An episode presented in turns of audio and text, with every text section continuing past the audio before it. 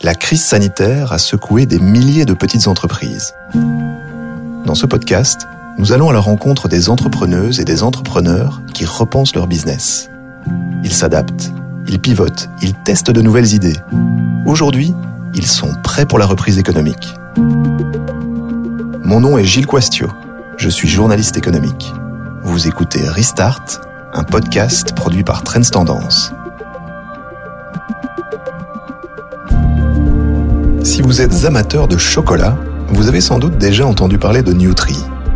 Vous avez peut-être déjà acheté l'une ou l'autre tablette de chocolat à la noix de macadamia, à la lavande, au piment, ou tout simplement au chocolat noir à 72%. Nutri est une entreprise bruxelloise spécialisée dans le chocolat. Mais pas n'importe quel chocolat. On parle de chocolat bio, issu du commerce équitable et respectueux de l'environnement. Benoît de Bruyne est un des fondateurs de la société. Il nous raconte les débuts de Nutri en 2001. Moi, j'ai une formation de, de, bio-ingénieur. Euh, j'ai eu la chance d'œuvrer plutôt d'abord dans le clean tech et puis après dans, je pourrais dire, l'agroalimentaire, la biotechnologie et la chimie. Et en fait, j'avais observé au départ qu'il y avait euh, d'énormes euh, potentialités dans des produits alimentaires qui étaient à la fois délicieux, mais euh, aussi améliorés d'un point de vue euh, nutritionnel ou fonctionnel. Et ça, c'était l'idée de départ. C'était de combiner la gastronomie avec la nutrition. Euh, et à l'époque, en fait, il y avait beaucoup de produits gastronomiques qui étaient déplorables d'un point de vue nutritionnel, et à contrario, il y avait beaucoup de produits qu'on appelait un peu euh, fonctionnel à l'époque, euh, qui, notamment dans les margarines, mais qui, d'un point de vue euh, gustatif, ne donnait pas envie. Et mon idée était de combiner l'envie avec la nutrition. Alors au départ, on s'est dirigé vers le vers le chocolat. en fait, j'ai étudié plusieurs produits à l'origine. ce qui me plaisait, c'était d'étudier des produits belges des produits exportables euh, et puis des produits d'histoire. On en a pas mal en Belgique, hein. Euh, on, on l'a dans la bière, on a dans les produits moins connus tels que le pain, euh, etc. Mais en fait, mon dévolu a tout de suite été, euh, je, je, dirais, sur le chocolat. Alors le chocolat, pourquoi? Parce que c'est un, un, produit très très complexe. Il y a en fait grosso modo 700-800 substances différentes dans le chocolat. Et intellectuellement, scientifiquement, c'est un très très beau produit. Et puis gustativement, c'est un exceptionnel produit. Et on en a fait en fait un, un aura national et donc euh, voilà la raison pourquoi on s'est mis dans le chocolat pour les potentialités euh, santé et puis toute l'histoire et euh, le goût.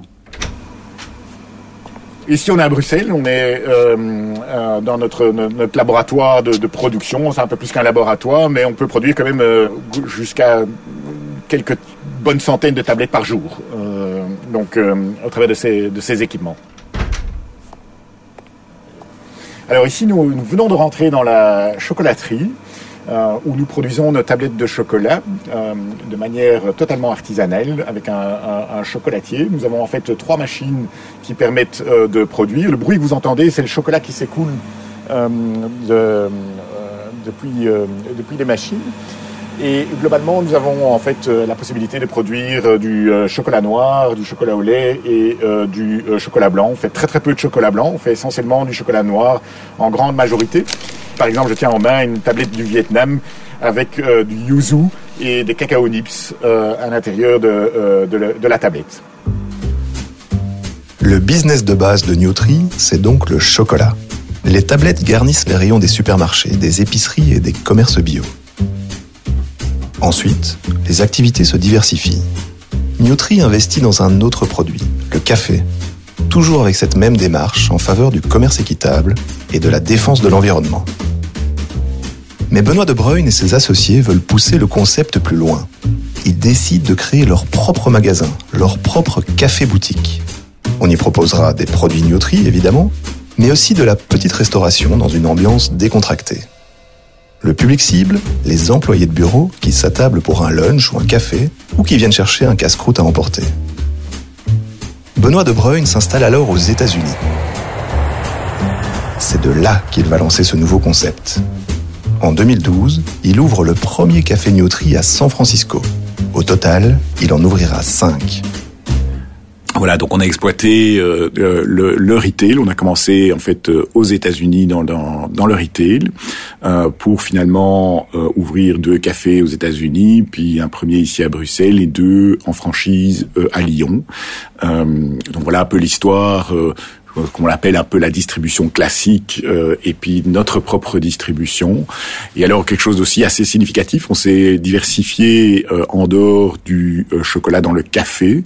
On a racheté une toute petite PME en 2019, au milieu 2019, qui faisait du café, dont on appréciait les valeurs, mais on se pensait qu'il y avait encore moyen d'aller plus loin dans les valeurs et on l'a transformé selon nos critères qui sont 100% bio, 100% fair trade, carbone neutre.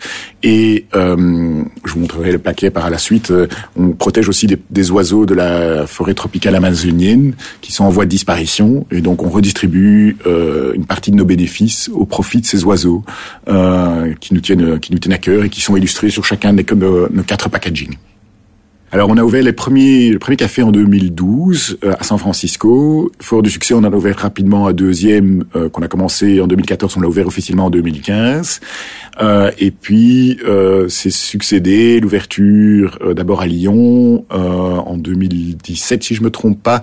Et puis en 2019, on en a ouvert deux de plus ici, ici en Europe en fait. En 2020, les affaires roulent pour Nutri. L'activité historique, les tablettes de chocolat, ça marche. Les cafés-boutiques, ça marche. Et Benoît, où est-il? Eh bien, il est de retour en Belgique. Il prépare l'ouverture d'un cinquième emplacement à Bruxelles, en plein cœur du quartier européen. Sur la place du Luxembourg, pile en face du Parlement. Là où tous les fonctionnaires européens se retrouvent pour boire un verre en terrasse. C'est l'endroit idéal. Idéal en temps normal en mars 2020, le Covid déboule et ruine tous les plans. ce serait un euphémisme de dire que ce n'a pas été une catastrophe euh, euh, et que cette crise est complètement, euh, je dirais, disproportionnée, inéquitable. et effectivement, comme elle est inéquitable, on était dans un des secteurs qui qui était qui, était le plus affecté. Et donc, euh, bah, l'ORECA, euh, grosso modo. Euh, alors, juste pour faire un peu un, scénario imagé, fin 2019, on décide avec mes administrateurs d'ouvrir un troisième café à San Francisco. J'ai un couple fantastique de, de, de Français qui sont dans l'ORECA depuis 20 ans, qui acceptent d'aller prendre le management pour l'expansion américaine.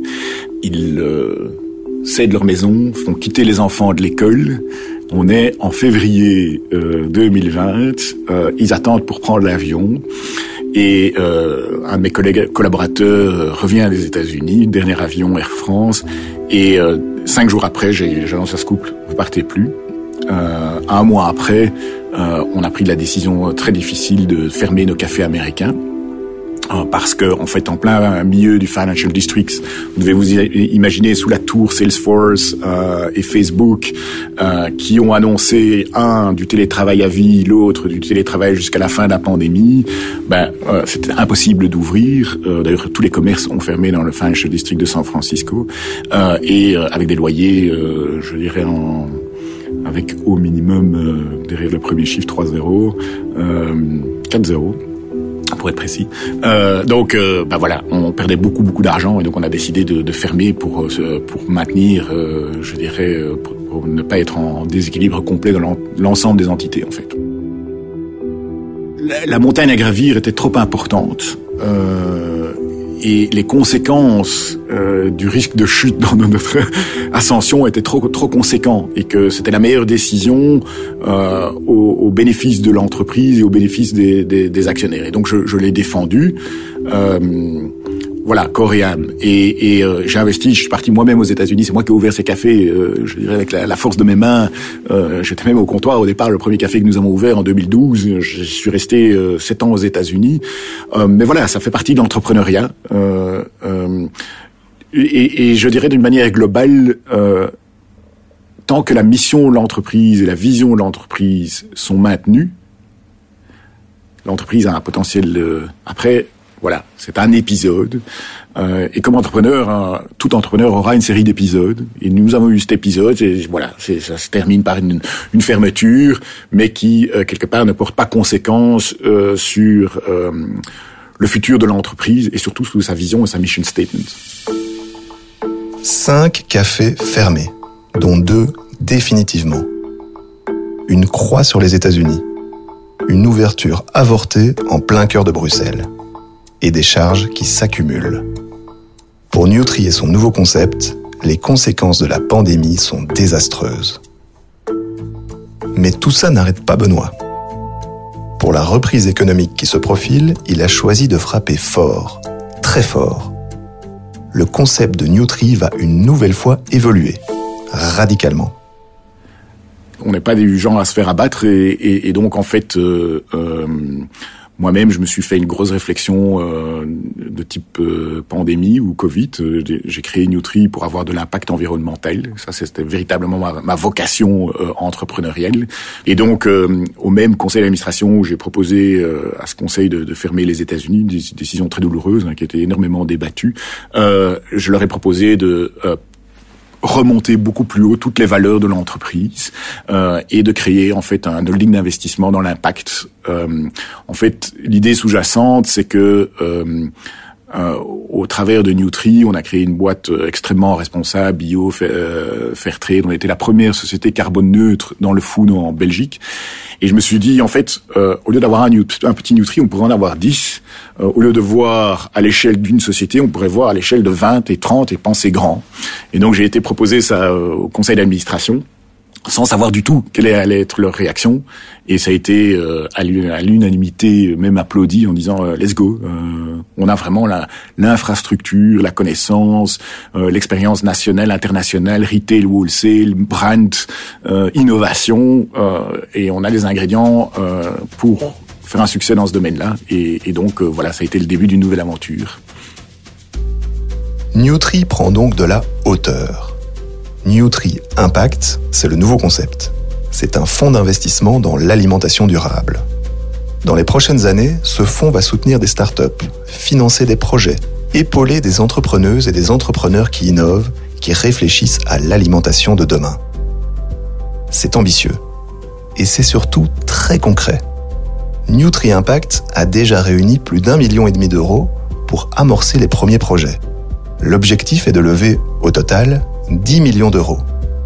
Alors concrètement, on va investir dans des sociétés qui, euh, dans leur thèse, ont l'innovation, qui, dans leur thèse, euh, ont un impact sur, positif sur l'environnement et qui, quelque part, euh, changent les systèmes euh, habituels dans, dans l'alimentation. Ça peut être alors, pour donner quelques exemples concrets, euh, les nouvelles protéines végétales, les succès d'année aux protéines animales. Ça peut être, je dirais, des innovations dans les applications, dans les chaînes de distribution dans le domaine agroalimentaire. Ça peut être euh, les innovations dans le domaine des, euh, emballages, tels que les, bio, euh, les bioplastiques, ou des nouvelles technologies qui permettent de conserver plus longtemps les aliments. Donc il y a une multitude de choses, probablement une centaine de secteurs ou de sous-secteurs sur lesquels on pourrait investir. Alors en fait, notre idée, c'est vraiment d'accompagner des entreprises qui sont déjà dans le marché, qui ont, pas nécessairement qui ont déjà un grand revenu ou une grande courbe de croissance du euh, dû aux ventes, mais qui ont un potentiel en tout cas exorbitant euh, de changer euh, le, statu quo en fait du secteur de l'alimentation ou de l'agriculture. Euh, ce sera pas du ce qu'on appelle typiquement dans notre jargon du seed. donc on, va plutôt intervenir dans des boîtes un peu plus matures. On veut on veut qu'elles puissent soit elles sont elles ont déjà un produit à commercialiser, soit elles sont véritablement à l'aube de la commercialisation, mais elles ont un tel potentiel d'innovation que la commercialisation est pour nous un, fait inéluctable et, et, et logique en fait pour l'entreprise deux investissements ont déjà été approuvés. Un dans l'aquaculture, un autre dans les alternatives végétales à la protéine animale. La route est encore longue, mais Benoît est convaincu qu'il a fait le bon choix. Contraint par les événements, il s'est imposé une intense réflexion. Aujourd'hui, il est prêt à se lancer dans de nouvelles aventures, dans une nouvelle histoire. Moi, je pense que la crise a dévoilé des opportunités pour nous, Et je suis convaincu que la crise a dévoilé des opportunités individuellement pour chacun des individus qui a subi cette crise. Euh, Moi-même, c'est un call personnel. Euh, pour la petite anecdote, euh, bon, j'ai beaucoup réfléchi tout seul et puis je me suis dit tiens voilà c'est quoi les racines de Nutri, c'est quoi le futur? Euh, et, et, et euh, bon j'ai fêté mes 50 ans en pleine pandémie et en fait, j'ai d'abord convoqué mes, mes, mes, enfants qui sont en fait des jeunes adultes et je leur ai dit je vais vous raconter une histoire, je voudrais savoir ce que vous en pensez et, et, et je leur ai expliqué exactement ce que je vous ai dit. Voilà, j'ai créé Nutri pour avoir de l'impact. Euh, force est de constater que bah un petit ralentissement de l'activité du euh, dû au Covid et, et, je leur ai dit quitte, qu'est-ce que vous pensez? Si je remonte tout plus haut, plus fort euh, et puis, euh, c'est la seule fois qu'on a fait ça familialement. J'ai fait un petit tour euh, en demandant l'avis chacun de mes enfants euh, qui ont entre 15, 15 et 21 ans à l'époque. Et euh, ils m'ont tous dit, Benoît, euh, papa, let's, let's do it. it's great. C'est, c'est, c'est fantastique. il faut que tu le fasses. Et, et donc, ça m'a aidé à confirmer mon call. j'ai fait ça avant d'aller au board. bon, je n'aurais pas expliqué cette petite anecdote parce est, elle est très personnelle, mais, mais donc voilà, c'est, c'est, je crois que la, la pandémie nous fait réfléchir de manière individuelle et j'espère euh, vivement qu'elle va nous faire réfléchir de manière collective en fait surtout. Euh, alors moi je suis un fervent optimiste à penser que elle va nous aider à re-réfléchir notre rapport à la nature de manière collective.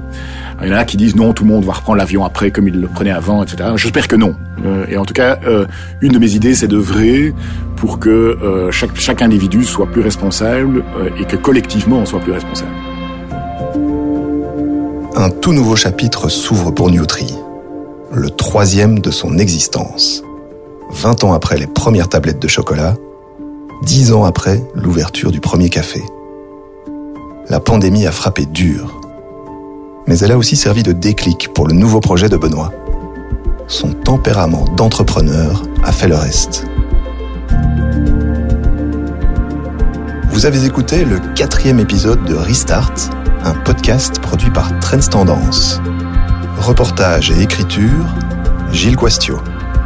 Réalisation, Pierre-Étienne Bonnet. Retrouvez tous les épisodes de ce podcast sur le site internet de Trends Tendance et sur toutes les applications de podcast.